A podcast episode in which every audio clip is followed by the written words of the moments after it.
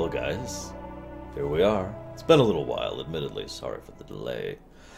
As always, I want to get a few things out of the way right off the bat. We're not actually doing an intro video. I thought about it and I decided ultimately I only had a few things to say about Babylon 5 as a whole, and I figure we'll just say them right at the beginning here.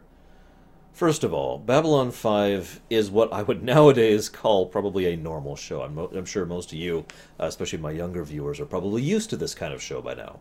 What I mean by that is a show that is, has a strong continuity to it, aka is an arc continuity, where each episode affects what happens in the next episode, and there is no real status quo. Things can get upside uh, at any time. Game of Thrones, uh, Breaking Bad, uh, The Flash, all of these are good examples of modern shows that have this new mentality.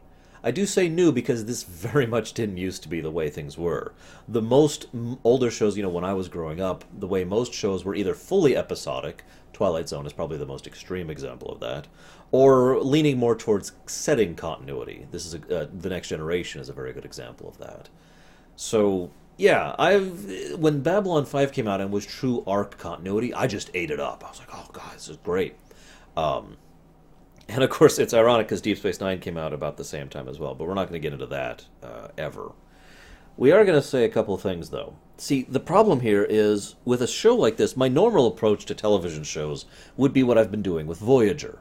Let me talk about the episode. All spoilers are, are of course, uh, allowed but not just for the episode, but for the whole series. Now, that doesn't really mean much in Voyager, because it's not like I'm really spoiling future things in Voyager. It's not like I'm really giving away massive secrets or character development arcs or whatever when it comes to Voyager. Because Voyager is really, really loosey goosey when it comes to continuity. But Babylon 5? I can't do that here. So my initial intention was to go into it full spoilers, all the discussion. But then something curious happened. Um, I found out that several of my viewers haven't watched this show yet.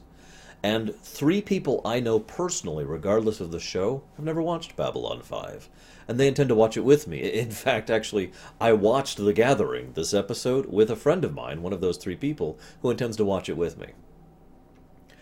Babylon 5, as a result of being so strong with regards to arc continuity, is definitely one of those shows that you can spoil. And is also, in my opinion, a great show to watch again. The first watch through, it's great.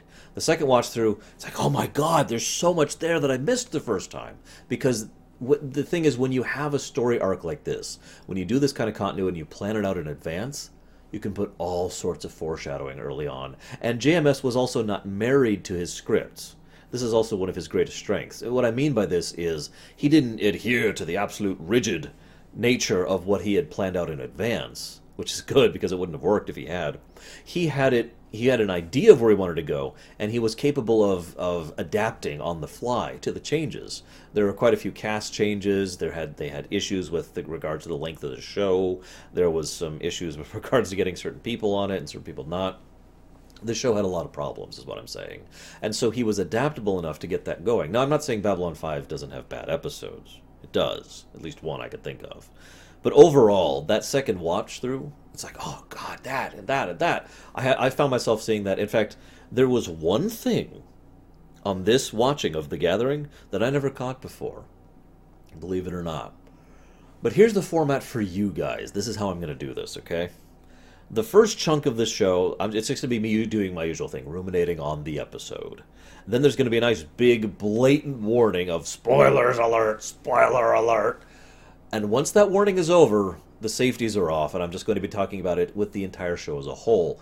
Now, that's not necessarily going to happen every episode. I don't actually know if it is or it isn't but I'm keeping that option in my back pocket in case there's anything I want to discuss with the future being kept in mind. So, for those of you who have not seen this stuff before, including the people I know who's going to be watching this with me, you can watch up to the spoiler point and then stop. And for everyone else, you can keep watching, especially if you don't care and, and hear the spoiler stuff. And for anybody who is in the former category who, who is watching this with me, once you've seen the whole show, I mean, these videos that I am making right now, I intend these to be on YouTube for some time, in the years range, just like all my other videos are. So the idea here is that you can then go back and rewatch these and get to the spoiler part and be like, ah, oh, you know, and and see uh, see what you missed and see what you didn't and that kind of a fun thing. So there is a spoiler section. In fact, I've got like eight spoiler points here for this episode, but that's that's logical. This is the pilot. Now, for those of you curious, I watched the TNT version of The Gathering specifically. Uh, there's a few changes, most of them cosmetic. The only real change was to a woman named uh, Tom Tamlyn Tomita. I don't actually know how to pronounce that. It's the woman who played uh, Lieutenant Takashima, or excuse me, Commander Takashima. In the original version, uh, which actually is this one, the TNT one, her lines came off as a bit too forced, a bit too masculine and there was a lot of pushback from the network on that. And JMS, God bless him, uh, just just shoved back on that hard. It was like, no, no, her performance is fine. She doesn't need to sound more feminine. And they shoved it down their throats, and finally they had to relent and make her do the second take. The TNT version, this one, is the original lines, the ones where she actually is, is originally how she was supposed to sound. Uh, there's a few other cosmetic changes. Most of them are with regards to the graphics. I will say this. Um, if this is your first exposure to Babylon 5, this is probably the worst place to start, technically speaking. Let me explain what I mean by that. Um, imagine you wanted you someone is like, "Oh, dude, you need to watch Star Trek: Next Generation. It's great." Okay, what should I watch? Well, watch Encounter at Farpoint. Oh, that was terrible. Why do you want me to watch this show? That's kind of what I mean. There's a lot of stiffness in the acting. The characters really hadn't been gelled out yet in several cases, even though you could see again some of that foreshadowing. Um, the a lot of the actors just uh, don't really have a feel for what they're doing. A lot of the line, uh, it feels like line readings. The uh, cosmetics of a lot of the aliens are pretty amateur looking and, and will get better over time. You know, it's just generally lower quality than the rest of the show, is what I'm trying to say. However, upon rewatching this, I have to say that I actually liked The Gathering. I was actually surprised by that. It only has one big flaw, which I'll talk about later uh, in the spoiler section. But overall, it feels pretty good. It feels like the kind of thing that would hook me, and in fact, probably did back in the day. I say probably because I don't actually remember if I started watching with this or with uh, Midnight on the Firing Line. I don't actually recall which.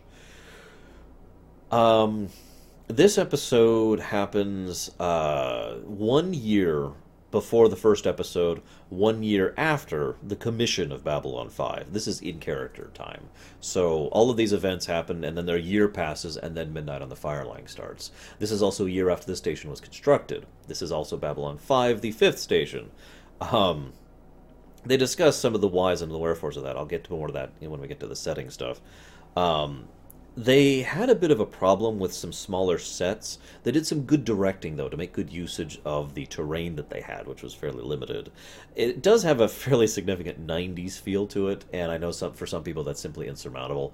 And the CGI was good for the time, which means it has not aged well. I mean, I'm, I'm someone who counts this as my favorite show of all time, and I don't think the, the CGI has aged well, so.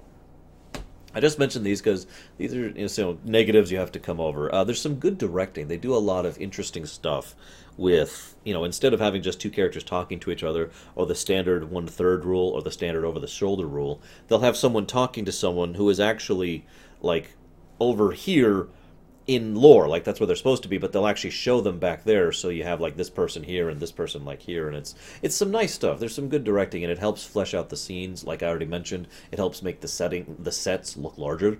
And that also leads into another nice thing. There's a lot of people. Now this is a problem some shows had about this era where certain scenes would just feel empty. There are lots of extras in Babylon 5, and they really help make this face ple- place feel like a, a station, a city, a place with tons and tons of people in it. And there's there's some really good uh, wardrobe design to make them feel. Well, I, I was searching for a word for this when I was taking my notes here. I have like two pages of notes, by the way. I was searching for a word, and I never really came up with a good word.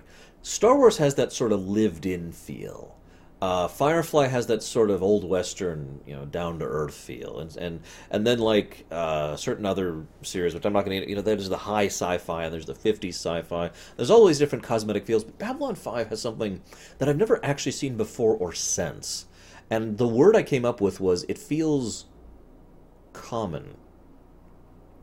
It feels like the place where commoners would be, right? It's not bad. It's not grungy or dirty or filthy. It's not down to earth per se because there's some high science and high technology on display. And it's relatively clean, but it feels normal. You know, you see where I'm going with this? It feels like the kind of place people would actually live every day. And again, it, it's that's that common, it's that everyday feel to it, which I love and is a very unique aesthetic and really helps make you feel again like this is a city, a, a place of living, a station. This is one of the only space stations that feels like a space station, in my opinion. Now, DS9 did some good stuff with that too, but they went a different direction with it, and good on them for that, I might add. Um, so yeah, and they also have a fairly large amount of aliens in Babylon 5, and most of those aliens are just, you know, makeup, but they also have actual aliens in actual suits and actual uh, whatnot. So that really helps add to that cosmopolitan city feeling. You know, you, this is actually it, Babylon 5 actually feels like a conglomeration of multiple different cultures, which is even further added by the introduction of the alien atmospheres and the zones that have you know completely different uh, you know contents of the air and, and pressure and heat and temperature and all that fun stuff. Some really great stuff uh, that helps, again, make it feel like this varied multicultural melting pot that it actually is in lore. So that's all awesome. Now, I think that's actually everything I have uh, behind the scenes wise, which brings me to my final point about the behind the scenes thing when I've been going through the Voyager stuff, I have lots of material to pull on for behind the scenes information. I've got uh, interviews, I've got magazines, I've got the you know the wiki. I can uh, look through old quotes from all the old Star Trek sites. You know, I have lots of information for that, and I'm not too worried about TNG or DS9 either. There is not a lot of background info on Babylon 5. Most of it comes from conventions, uh, which I have several recordings of and will be watching through in their interviews and whatnot. Um, panels and the like. A lot of that comes from interviews of JMS and the actors. And that's kind of it. There is not a lot of background info for this. So, for those of you who've gotten used to my usual Voyager style of talking about the behind the scenes perspective, I'm just going to warn you right now sometimes I'm just not going to have anything behind the scenes to talk about. I've already looked into this a bit. In fact, there's only a couple things I have behind the scenes to talk about about this episode, and one of them I literally have to wait until the spoiler section to discuss. So, just a heads up on that. One one final note before I move on. This episode does a lot of establishing, and that's good. There's some of the dialogue feels forced. I'm not going to lie, and a lot of the presentation of the dialogue feels a little stiff, and I'm not going to lie about that either. But they needed to get your interest, and they needed to really establish the setting. This is a brand new setting. You know, if a new Star Trek came out, all you have to say is where it happens in the continuity, and then bam, okay, we're on board. Because Star Trek's already established. But imagine if Star Trek was brand new, if it had never existed before, and the first episode came out and didn't explain anything. You need that kind of establishment. You need to really go into what's going on. And I know this sounds horrible, but it's mostly for a money reason, if I can explain for a moment. Ideally, you could go to a studio, or nowadays studios are much less important. You could go to Hulu or YouTube or whatever and just be like, look, I want to pitch this show, here's this idea. And then you could do whatever form of establishment you want across several episodes, writing it into the dialogue, having it be revealed to the to the viewers over time, or just dumping a bunch of exposition on the first episode. You can do it however you want. But especially when this show came out, you needed to do a lot of upfront exposition so people knew the setting and a lot of that is established right at the front here. You know, we've got the war, we've got the different races, we got the way they interact with each other. And again, a lot of it is woven into dialogue. It's just not done very well, but it's also not done too poorly. And most of the times it feels logical. Probably my favorite example of this is when Sinclair starts discussing his time on the line. We hear t- tidbits about the Minbari Earth War throughout the episode up until his discussion of the line. And that's when it's laid out and it's like, ah, that's what happened there. Interesting. That was well done. Some of the rest of it, not as much. I don't want to call out specific examples, but the point being, they did a good job of, of giving you this is the setting of Babylon 5, and they did a good job of leaving lots of threads hanging. And for, uh, just to go ahead and tell you, I didn't notice a single thread on this rewatch that will not be resolved in the future. So that's nice. So this is 10 years after the First Contact War. In brief, and again, no spoilers, the first contact war was. Earth kind of screwed up, and we had a diplomatic incident, and we went to war with the Minbari. And so the Minbari showed up and just, just abstractly destroyed us. And then there was this final battle called the Line, where we lost, and then the Minbari surrendered. Unlike some shows This is not bad writing or a plot hole.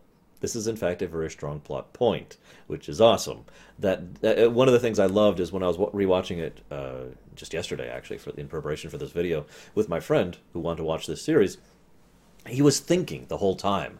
There's a lot of points where it looks like they're saying something or mentioning something and it's a plot hole, and he'd be like, "Well, wait, that doesn't make sense unless dot dot dot," and he'd start thinking about it. And I love that. This show very much encourages you to think in many ways, and it encourages you to put the pieces together. Uh, I, I admit I'm probably biased because Babylon 5 is also very political, very character focused, and a very war kind of a setting. And that's pretty much my, my bread and potatoes, or meat and potatoes right there. Meat, bread and butter, meat and potatoes, eh, whatever. It's food that I love, which I guess would make it actually sushi. But, anyways, so this is 10 years after the war. Humanity has started to recover. This is the fifth Babylon station they've built. Now, I find this ironic because Babylon, the first one, I don't know why they call it Babylon, anyways, but anyways, they built Babylon. It was dedicated to be a, a station of peace, a place where all the different races across the, across the area, across the sector, or the quadrant rather, uh, could all combine and, and, and, group with each other and be like, ah, peace, love, you know, all that fun stuff.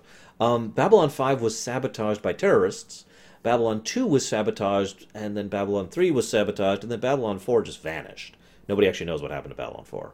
So it's kind of ironic in a horribly terrible way that all of the Babylons up until now have been destroyed as a means to keep you know violence and horribleness going when their entire purpose is the message of peace. As an aside, I like that that message of peace applies to the show itself, not just the station. In other words, one of the things that JMS was very, very big on with his episodes is I'm not going to preach at you. I may believe A, and you may believe B, but I think that's okay. A lot of tolerance was built into the show, and it's one of the reasons why most of the episodes where there's an issue to be raised, they don't actually tell you what the right answer is to that issue. They just show different perspectives and let you make it up for yourself, which I like. So, Sinclair shows up, and the very first thing we do to be introduced to Sinclair is him diffusing a situation with a smuggler. A couple thoughts on that. First of all, good way to showcase Sinclair and his commanding style. Um, I do find myself wondering uh, at why Garibaldi, who is awesome, is shown to be worse at his job than Sinclair. But then again, it, it kind of makes sense because Garibaldi is better at being a detective than he is at being, well, a cop, to be blunt. Uh, we'll talk more about Garibaldi in a minute. Um, I find I've been talking I've been trying to put words to Sinclair, and I think really what I want to say about Sinclair is that he lacks charisma. Now I don't know if this is the actor or if this is actually an intentional part of his character. He's a good guy. He actually smiles a lot, which really struck me as odd when I was rewatching this. And he's definitely got a head on his shoulders, and he's very competent but there is no charisma there at all. He comes across as very flat. But well, that's all I want to say about that for now. Um, the uh, the initial and obvious emphasis on Kosh and the Vorlons in general is interesting. It's it's an approach to storytelling uh, which I've actually seen very rarely, relatively speaking. Most of the time, if there's some grand mysterious power, they're either completely segregate from the situation, or are completely dominating it you know, like the Institute and Fallout, uh, well, the East Coast Fallout, to be use a good example. Everyone knows about the Institute. Everyone fears them, and they're constantly involved. The Vorlons, and Kosh in particular, are mysterious, powerful, and like intricately tied into the culture of everyone else. Everyone else knows about the Vorlons, and yet the Vorlons almost never actually interact with the rest of everyone. It's an interesting perspective on it. It's the idea of the of the the distant throne concept is what I would call that, although not throne in this case. But you get my idea.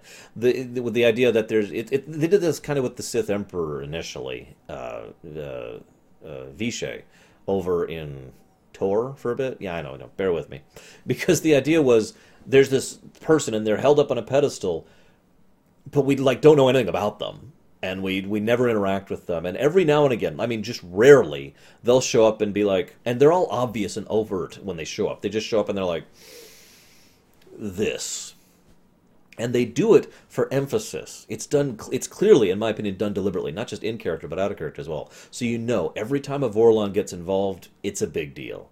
Every time you see a Vorlon or a Vorlon ship shows up, they're not kidding around. This is something that matters to them, therefore, it should matter to you. There is a sort of elitism in that perspective, though, the idea that they automatically know better and are just better than we are. And that's why I call it the distant throne idea, because to me that always speaks of kind of a aristocratic sort of mindset. Anytime the grand noble descends upon the peasants, the peasants should consider it a major offense. The Minbari. Now, this is an interesting thought. I find it interesting that the uh, Delenn actually reaches out to Sinclair with the information about the Vorlons. That that wasn't really covered up in this episode, or, or, or, followed through on, I should say, in this episode. It will be in the future. Um, like I said, there's no threads left dangling. Uh, but I find it interesting because, given the violent and horrible history the Minbari and the humans have had, it's a it's a very nice gesture for a Minbari to actually reach out to a human like that and be like, here, here's some information that I shouldn't be giving you. Um, that was a nice touch and really shows that that message of peace in Babylon 5 is actually going somewhere. You know, I just realized I forgot to give you guys my spoiler policy. Um, okay, I think I'm going to record something else after this and insert it before this. Or maybe I could just. I'll just talk about it now. Okay, guys, I'm sorry. I'm sorry. I screwed up. I'm just going to talk about it now. Here's the deal, guys. I'm going to be patrolling the comments of these videos like a hawk, okay? The rule is you can post comments that have all sorts of spoilers for up to where we are at that episode. In this episode, in other words, I don't want you to hear see you guys posting about anything after this episode. You can discuss this episode in its entirety. When I do the next episode next week, you can talk about this one and that one. Third episode, you can talk about the three episodes up to that point. But I don't want to see any spoilers for future stuff, okay? If you want to actually discuss it, that's what the forums are for. You can go to the forum and you can make a nice big thing that says spoilers Babylon 5 discussion. We actually have an entire thread or uh, category rather in the forum for theory crafting and whatnot. So that's where that belongs, okay? Anyone who violates this, those comments will be deleted. I'm not going to ban for this because that's stupid. I don't need to. But I am going to be deleting any comments that have spoilers that I feel are not acceptable. Okay, guys? Just making that clear. Sorry for forgetting to mention that earlier. Uh, okay, so I find Londo interesting right off the bat. First of all, he's already got some obvious friendship going on with Garibaldi, which makes a surprising amount of sense. Um, he also, like, right off the bat, you can see he's. I mean, let's look at the facts here. He's sitting there drinking, gambling. Uh, he's an ambassador. He's the only one acting this way. You know, G'Kar is running around trying to play politics, and. Uh, well, Sinclair, the Earth ambassador, is running around trying to keep the station running. And Delenn is running around. Well, actually, she's not running around at all, but she's kind of doing that aloof, above it all kind of a thing. And of course, we don't know what Kosh would be doing, but uh, and there will be more ambassadors in the future. But he's the only one who's just sitting in the in the in the gambling den, just kind of cutting loose and he's talking all the, he's constantly giving these stories about the great empires of the Centauri, and he's constantly talking about these wonderful things from the past, and everything just comes together very clearly and distinctly for Londo Mollari. Right here at the off the bat, it, right off that very first scene, we can see that this is a has been, and someone who knows he's a has been, which is even worse, and someone who is resigned to being a has been, which is even worse right off the bat, my heart goes off to this guy. Um, we'll talk more about him in just a moment because I want to take these notes in order. But just, I love how that's all put out there in the way he talks and what he says. Again, a good way to, to weave his character in there. Um, then there's the there's I just have a note here. G'Kar seemed in his approaching of uh, Lyta about mating is is wonderfully alien, and and I enjoyed that scene. But the funny thing is, you you might think, oh God, how many people out there would want to mate with an Asari?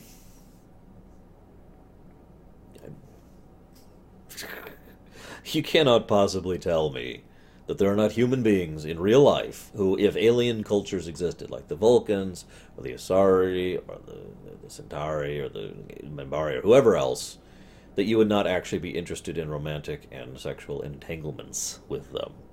So, uh, so the Vorlons. Let's talk about the tactics of the Vorlons. Even on penalty of Kosh dying, they refused to let people violate his suit. Now, from an out of character perspective, we know exactly why that is. They're trying to maintain the mystery of the Vorlons. Um, from an in character perspective, though, it actually makes a lot of sense. Why? Because the less people know about them, the better. Imagine if a going back to my example from earlier, imagine if the common people knew that aristocrats were just people like them.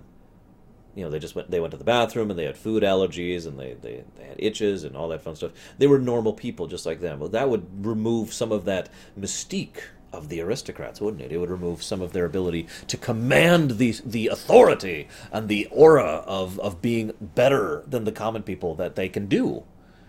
Same thing with the Vorlons it's not necessarily that the Vorlons have anything to hide, is my point.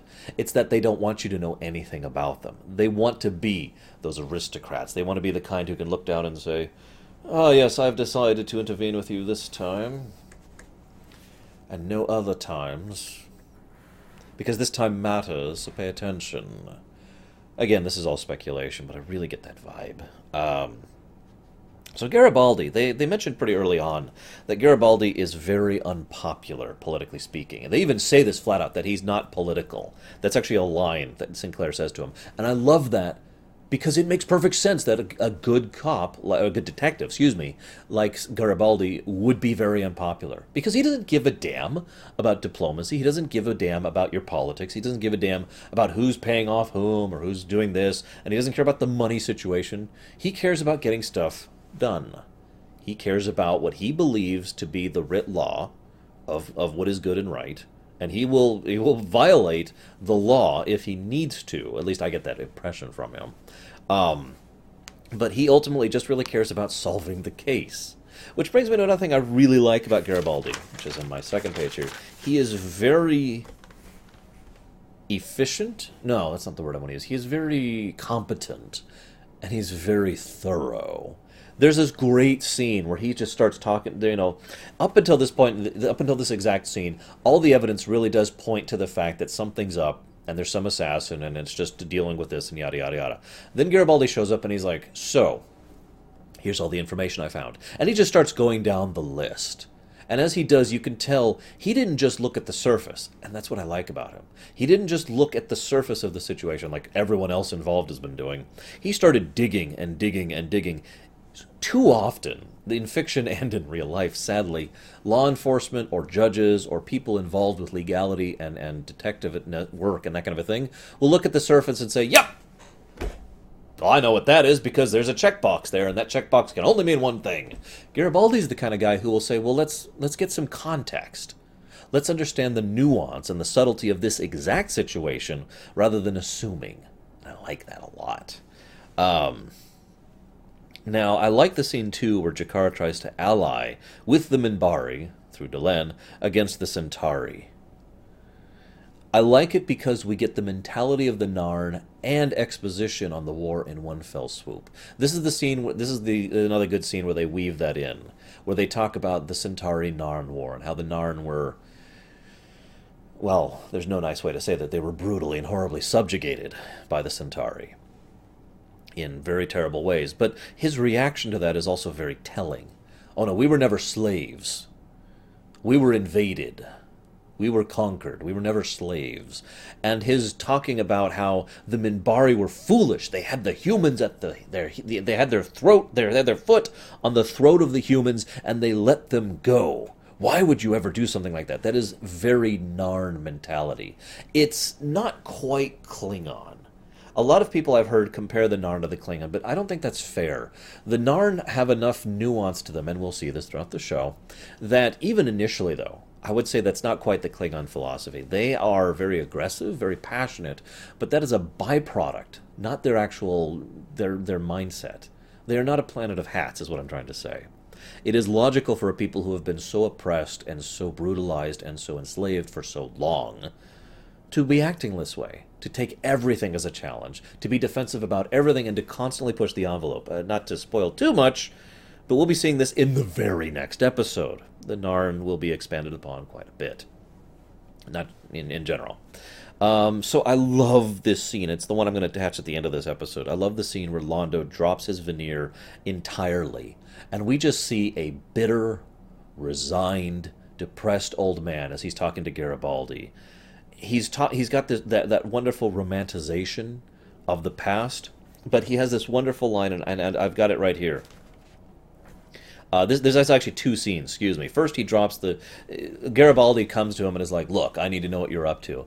And uh, up until now, Londo has had this kind of. He's had a mask on. He's had this mask of, "Ha, I'm just a silly old drunk who likes to gamble and likes women and booze," and all of that just melts as he's just staring at as staring at Garibaldi, and that bitterness just eases out of every pore as he's like, oh, I remember when we were conquerors. I remember when we did these glorious things. I remember when we were not just when we were not the remoras and you were the sharks. And he's got this wonderful speech. Speeches are one of JMS's strong points, writing wise.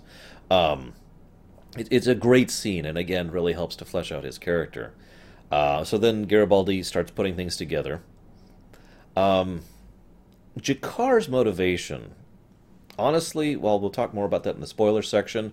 I feel G'Kar's motivation is actually very plain spite, posturing, and general Narn mentality.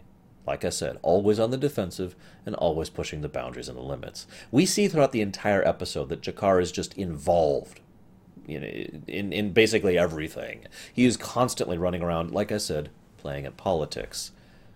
Which is funny because the Narn are kind of new to this thing, and they even they even stay as much in this episode. This is recent that the Narn have joined the intergalactic community.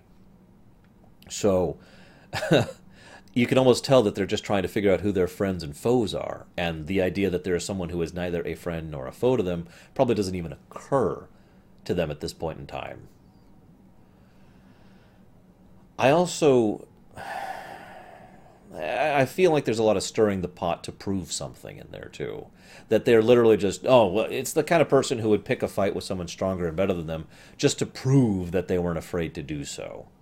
But I digress. So then there's this wonderful, great scene. This is the scene I'll be putting in the episode.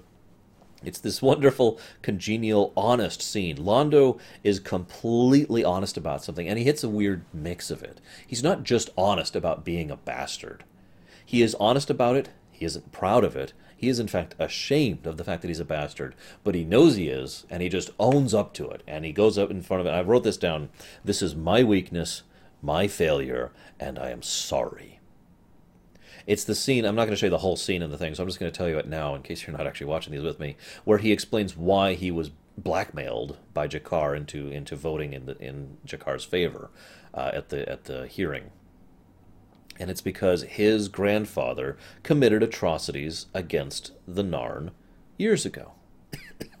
and Londo doesn't even apologize for it. It was a terrible thing. It was a horrible thing to happen, but it's in the past, and it happened, and it's done. Digging it up now is just going to rub salt in wounds, reduce his influence, and make things worse in general. He is enough of a self serving bastard to care about his status enough to sell out someone he doesn't want to, but he is also feeling regret about that. It is a wonderful mix of multiple human emotions, and he comes across as a very flawed character. Even in this first episode, people who, who've heard me talk about Babylon 5 know Londo is actually my favorite character. But even in this first episode, you can kind of see why. There's a lot of depth to him, there's a lot of different angles to him and you can tell he is a very very human kind of a character. Um, now I like, excuse me, I like Sinclair's talk about the line. Uh, he didn't even discuss it with his lover. She never even knew that he was at the line. That says a lot right there. He doesn't even want to talk about it. He doesn't want accolades. He doesn't want the medal, which he keeps locked up in a box and hidden away. He doesn't want any of that in his own mind, he, he and the others there were the losers of that engagement, and it was a brutal, bloody, horrible fight. His entire squad wiped out in minutes.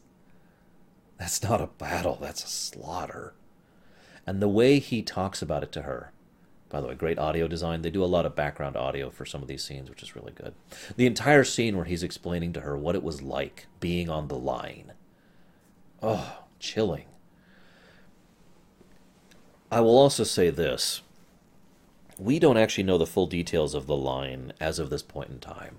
But as he tells it, we know enough to know that this was bad. The line was, for those of you not aware, the last defense of Earth.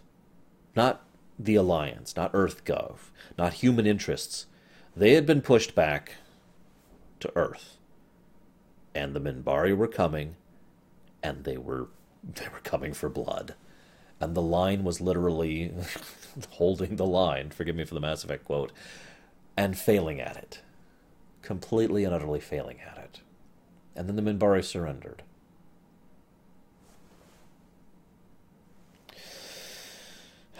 I like the limitation on the changeling net. Mostly because I like it when super powerful tech has limits to it, so it doesn't just become a, a, a, a MacGuffin, you know, a plot device. I like it when it can be used, but it has to be used in limited capacity or it can only be used so often or whatever. The massive energy power of it, the fact that it kind of warps and distorts the person using it, that was good, and I liked that. Um, then there's the fact that G'Kar was behind the assassination. Or was he? We'll talk more about that in the spoiler section, but I just leave you, for those of you who have not seen this, this entire series before, with that question. Was G'Kar, were the Narn behind the assassination attempt on Kosh to frame Sinclair, or were there more threads there? Both of these are entirely viable options, by the way. Final thoughts before we get into the spoiler section the theme. I'm going to be trying to pull themes out of a lot of these episodes because well, I was phrasing that wrong because the themes are all over the place. This is a very thematic show, and, and most of the episodes and most of the arcs of the episodes do follow certain themes, and this one is very clear and very obvious. Imagine this this clothing I'm wearing right here. You know, each of these threads is functionally identical. You know, it's all the same cloth being woven together to make something stronger, right? The theme of this episode is imagine if each of these threads were different. This one was red, and this one was black, and this one was white, and this one was made of a different fabric. But they all weave together to make this stronger cloth, or at least they're attempting to. That is the theme of The Gathering. Ironically, given that that's actually the name of it, and that literally just occurred to me just now. Um, that is the, the overall idea here. All of these disparate holes, disparate, I don't know why I keep saying disparate, it's actually two words I keep combining. All these disparate holes, or different all these different pieces keep coming together to form a greater and more interesting and more powerful whole and that is the entire idea and ideal of babylon 5 in a nutshell now this is it guys spoiler alert spoiler alert what okay I think you've had enough of a spoiler warning, so I'm just going to give it one more. spoilers! Spoilers! I'll probably do a sound effect of that in the future, but for right now, we'll have to do. So, as those of you who have seen this series know, Takashima never comes back. Uh, the actress basically did not want to be typecast as a military actress, and so she left. Uh, they actually lost a couple other actors as well, and a few others would join on over the point. But I mentioned her specifically because this is that adaptability I mentioned earlier. Again, I'm, this is your last spoiler warning. Okay, if you're somehow like up from the, the from the TV or the computer or whatever, and you forgot to pause it, and you're like rushing to pause it, this is your chance to do it. Okay, we're done. This is what I mean by that adaptability, because the original intent was always for the control betrayal character to be a human involving the Psi Corps and the new uh, regime from President Clark. That is who Takashima is. That was who she was intended to be. She was going to be the control you know who I'm talking about if you've seen this show. And she was going to be uh, her her uh, Jack, if you'll remember him, was going to be the other half of of her betrayal of everything. And it fits astonishingly well given how she acts and reacts throughout the episode. If you watch it, knowing that, it's just like ah. Now, of course, she didn't come back, so Talia and Jack ended up taking the two halves of her role, which is that adaptability thing again. Very nicely done. I mentioned Sinclair thing.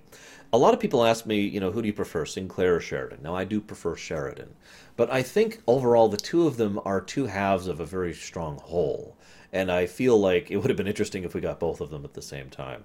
Sinclair, like I said, he's a good cop. He's good in the moment. He's good. He's good at diffusing a situation. He's very flat. He lacks any charisma, so he's not a good leader.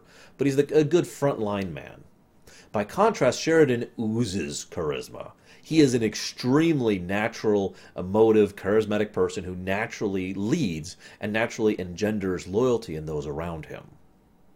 He's also uh, a lot less willing to compromise than Sinclair. Sinclair is better at being diplomatic, ironically, whereas Sheridan is a lot better at sticking to his guns and really pushing the hard sell when he needs to. Uh, a great example of this is when, uh, uh, after the Narn Centauri War, uh, I warned you about spoilers. Londo, uh, as a, on behalf of the Centauri, is like, "We demand that G'Kar be turned over to us," and Sheridan just stands up and says, "Oh, that request is denied." And the way he says it, I, I said it a little too harshly right now, but he says it perfectly. He's just like, "No, no, I don't think that's going to happen." I think this also shows in the in the two commanders' uh, style of command before they took over the station. Sinclair was basically just a recruit who fought on the line and who had his own efforts and work there. But Sheridan was captain of a ship, well, in in charge of a ship at a certain point in time. He was much more. Uh, Sinclair was much more an army, and Sheridan was much more a navy. And I mean no insult to either of these per- perspectives in real life or in fiction, by the way, but they are very different mentalities, and you can kind of see it through their command style. Um, I also love how the Babylon 4 thread was woven in really early on. That's nice. There's a lot of threads that I just enjoyed rewatching. It's like, oh, that's going to be. And oh, God, I was amazed at how much of that stuff was all the way back in the gathering. Um, there were a couple of those. You know, Sinclair being reached out to by Delenn. Of course, Delenn is aware of the the 24 hour thing, so that makes sense. Um, the Kosh move, which I'll talk about in a minute. Uh, the Vorlons in general and their approach to things. it's funny. Obviously, I know this show because I've watched it before, but I find it's funny because even trying to separate, you know, my, my out of character knowledge, so to speak, I look at the Vorlons as if they're the bad guys, which is funny because I know there's some debate about this, but I personally think the Vorlons are worse than the Shadows. They're more insidious, they're more subtle, but they're bad, in my opinion. And, and I know that's a, a, strong topic of debate. If you want to debate Vorlons versus Shadows, by all means, hit the forums and we'll, we'll talk about it. But no, no, nothing in the comments, okay? But um, Another thing I find fascinating is the Narn were portrayed so much as the bad guys early on. Now, I remembered this, but seeing it, I mean, G'Kar is basically a villain here. And the Narn in general are portrayed as warmongers and just bastards. This will be true throughout a decent chunk of season one. I find that fascinating because the Narn aren't the bad guys. We know this. They are they are a, a part of the cycle of violence, the cycle of revenge. They have been brutalized, so they want to brutalize back. And as we'll see in season one, they will push the Centauri. They will be the bullies to the people who bullied them. And then when things turn around again, that's going to go back in the other direction. And that's a shame. But I find it interesting because, on the one hand, I originally thought that it was just being done because you know there needed to be a villain in the show but upon rewatching the gathering and really looking into it they had all this planned out jms knew the plan for the narn and where they were going and G'Kar in particular i think this was being done deliberately partially to throw off the audience to make them think the narn were just the bad guys and then completely turn us on its, on its heel but also because uh, as i mentioned in the non-spoilers or, or yeah in the non-spoiler section a lot of the Narn mentality actually makes a lot of sense when you really think about it. These are people who have been horribly mistreated for a long time. It is natural that they would act this way, that they would be this violent, that they would be this reactionary, that they would be this having something to prove, you know? There's a reason that term having a chip on your shoulder exists, right? My final thought I know you've been wondering. I wanted to save this for last. You, you, you, if you were paying attention, I mentioned there was one thing I never caught before, and that thing is Entil'Zha Valen. Yes, I really never caught that before. Or for those of you who don't know what I'm talking about, when Kosh greets Sinclair, aka the fake Sinclair, he greets him as Valen. I cannot believe I missed that. I can't believe I never actually caught that before. And I was just like, I had, I had to clamp my mouth shut because you know I was watching it with my friend who doesn't know any of this stuff, and I was just like, oh. they had that thread planned a long time in advance, didn't they? Along with the hole in your mind, and like like I said, all those wonderful threads. But that's all I got. Babylon Five: The Gathering. Hope you've enjoyed. Next week we'll start the episodes proper uh, with Midnight on the Firing Line, and I will see you next time. For what it's worth, Mr. Garibaldi, I'm sorry. I didn't think my cooperation would do him any good. Two votes for shipping Sinclair off, two against. A deadlock. I had no idea he contacted the Vorlon homeworld. And if you had known, would you have done anything different? No. No, I'm afraid not. Your Commander Sinclair is a good man. I would hate to lose him. This is my weakness. My failure. And I'm sorry. Truly sorry.